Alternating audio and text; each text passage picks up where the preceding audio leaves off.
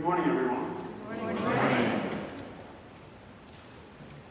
Apart from attendance at a memorial service for a friend who was a parishioner of Saint Columba's quite a few years ago, I first attended Saint Columba's in the late spring of last year, twenty eighteen, following a difficult period earlier in the year when I had been hospitalized for many nights.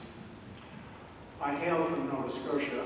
I don't know whether that's evident in my accent or not, but I grew up in Toronto, and being brought up as an Anglican, it was natural for me to join new revolutionary law when we moved to the United States some four decades ago.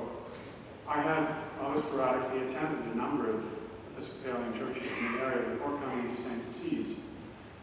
I was undoubtedly attracted to the liturgy, ritual, music, and language of the church, but I have to confess, I have become pretty skeptical about Christianity's basic doctrines.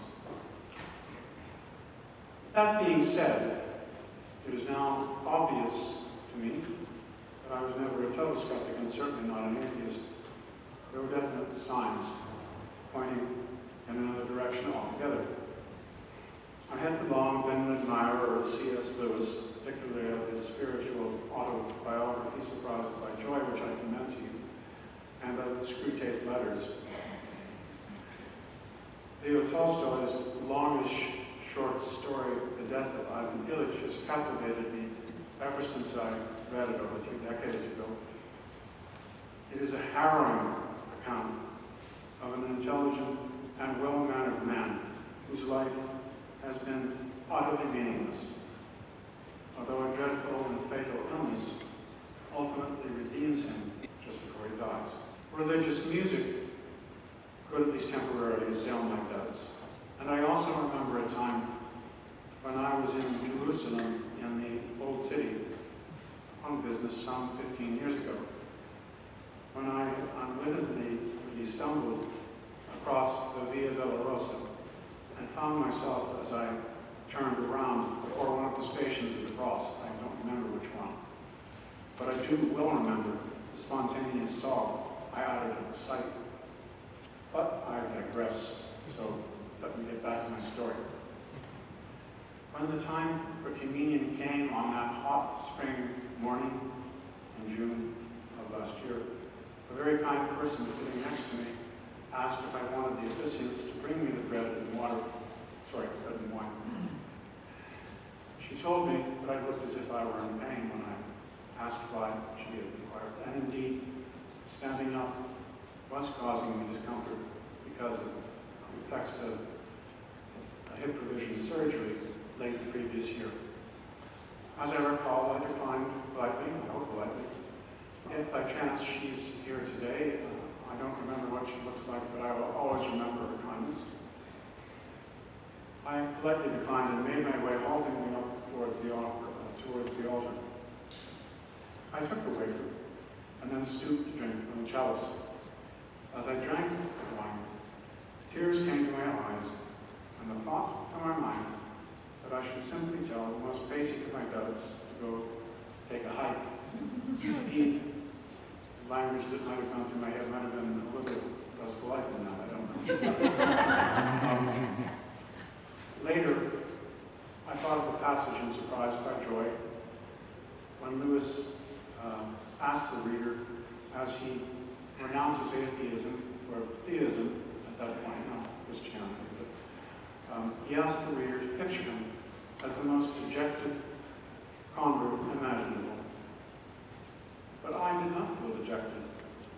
I think perhaps that I felt a sense of relief. Later, I also thought of the wonderful words from the King James Version of the Bible that we find in the Messiah, and his Messiah. His yoke is easy, and his burden is light.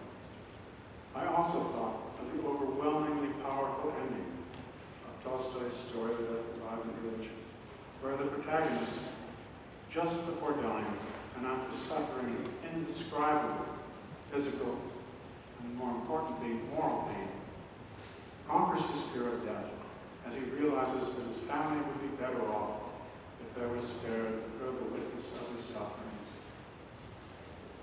What joy, he thinks to himself, just before he dies, and as I think Tolstoy meant, before entering into eternal life, having renounced his means of existence. Someone in the death chamber says, "It is finished." And the dying man thinks to himself, "Death is finished. Death is no more." This was a theme, I think, of Susan Flander's wonderful Labor Day uh, Sunday sermon. You will not be surprised to hear that uh, I am a big fan of the Tolstoy short story. I think it could be read by anyone, from committed atheists to most fervent Christian, but if you are in any sense at all a Christian, I would urge it upon you. It's available in print form in collections of Tolstoy short stories, and I think you can even download it for free from the internet. I did not return to the church until Easter time of this year. The second half of last year saw me spending many more nights in hospital. I won't go into that, except to say that the year as a whole was excruciatingly hard on my family, my wife Carolyn and daughter Marjorie.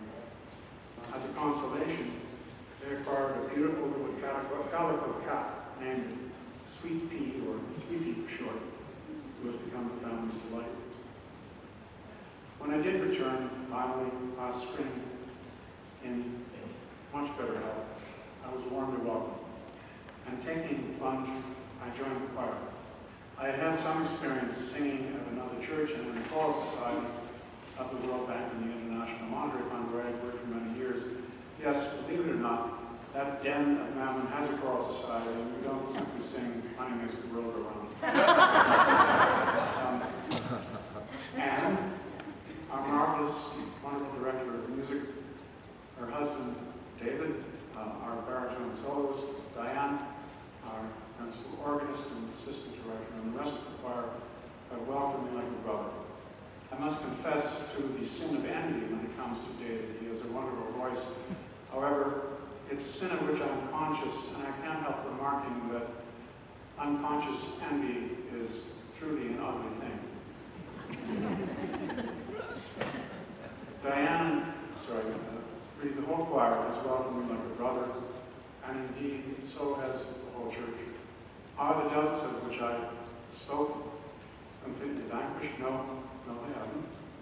But I have taken what I feel is a great stride along the journey of faith, that sentence that so beautifully begins, communion, part of the service every morning.